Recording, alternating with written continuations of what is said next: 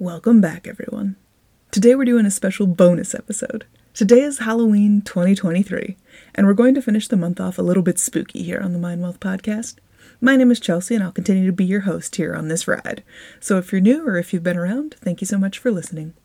This is the final episode of the month, where we have shifted into more creepy topics to get you in the mood for spooky season.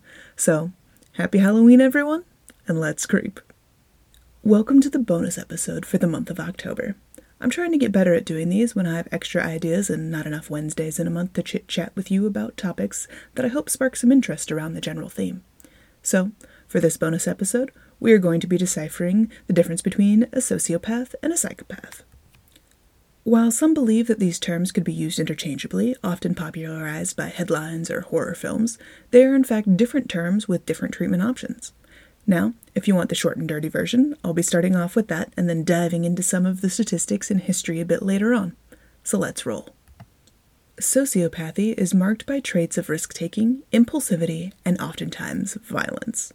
There is a high number of incarcerated persons with many of these traits. A psychopath is someone who lacks regard for other people, uses controlling and manipulative behavior, and cannot form emotional relationships because of lack of empathy. They have more control over the outcomes of their emotions than a sociopath does, and it could potentially become quite skilled in their lines of work. We will talk more about famous cases of each type in a bit. Lying and manipulation are central to both of these disorders, as well as disregard for the rights of others. But first, let's take a peek behind the door of psychopathy. In 1888, the term psychopathy was created by a German psychiatrist, which translates to the suffering soul. At the turn of the 20th century, the criterion for the diagnosis started to fall into place. In the 1920s, the definition for psychopathy included those who hurt others or themselves, those who were depressed, shy, or insecure. It became an overarching term for someone who was not what society would deem normal.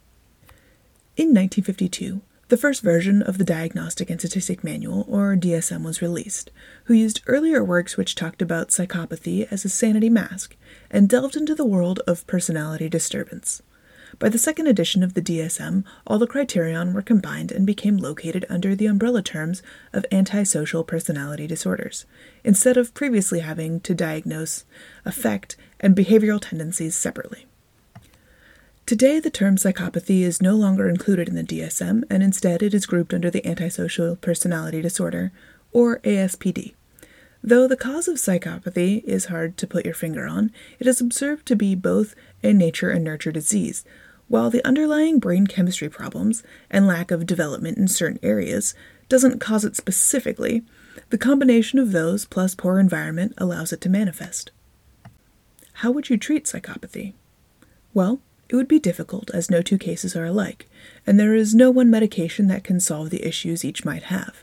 But a general rule to follow when dealing with someone of this nature is reduce their connection with negative life enforcements, things like negative friend circles, abuse of drugs or alcohol, and altering behaviors to be more positive interactions. One of the less known but still famous psychopaths, Elizabeth Holmes, was the mastermind behind a biotech scam that ran thousands of false tests and took millions to the point of almost a billion dollars from investors. She showed some serious psychopathic tendencies within her work, without empathy for the people that she hurt, to the point where her blood tests could be giving false positives to cancer patients, ultimately causing their deaths. And while she didn't directly murder them in a roundabout way, she definitely caused their death. But don't worry too much because psychopathy is only present in about 2% of the population in the United States of America, and while that seems kinda high, it's much higher in prison where it can be anywhere between 12 and 24% uh, uh, at a given time. Now let's talk sociopath. While a person with sociopathic tendencies is someone who doesn't follow norms, struggles with relationships, is highly impulsive and risk taking, these traits are what differentiate them from a psychopath. This is a lifetime disorder of behavior that impairs functioning and causes distress. The prevalence of this disorder is between 1 and 4%, and much like psychopathy, is less prevalent in women. The history of sociopathy isn't as deep as that of psychopathy, but it's really stemmed from a study that was done in the 1920s that ran for about a decade and continued to have follow up later on in the participants' lives. It was tracking the delinquent behavior of children and what it meant for their adulthood. As well as a second study that ran concurrently in Massachusetts and found similar results. The participants who met the criterion for ASPD as children struggled with adult criminality and deviant behaviors later in life.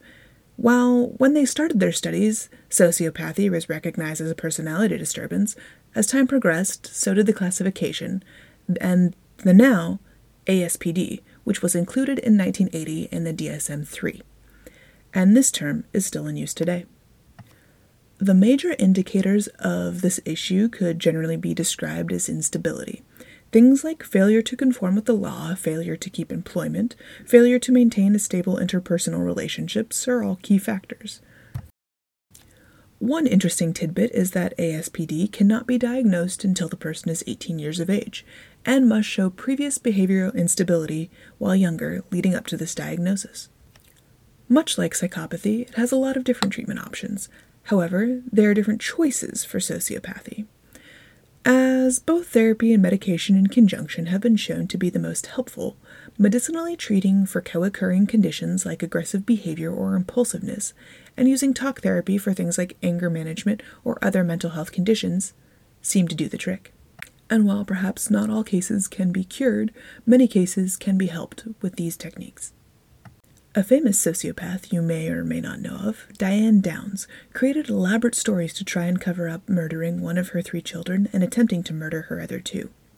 A short synopsis of the story was that Diane had taken her kids horseback riding, and when it started to become dark, she traveled towards home. Since her kids fell asleep, she thought she would go sightseeing on a road less visited, where a man, unknown to her, emerged from a bush and shot her three children after she refused to hand over her car. She pretended to throw her keys, pushing the man out of the way, and when he was distracted, got herself shot in the arm. But she managed to drive away, and at this point took all her three children to the nearest hospital. Her erratic behavior continued as she built a web of her stories about what happened. Diane continued to talk and talk almost as if she was trying to convince herself that what she was saying was true. Things like, Why would I take my children to the hospital if I had shot them? But shortly after she was suspected of having something to do with the murder and attempted murders, they found her diaries, which authorities believed held the key to why she did it. Diane was obsessed with a married man who wanted nothing to do with another man's children. Diane had decided that this man was more important than the lives of her children, and she concocted a plan. That didn't work out in her favor, thank goodness.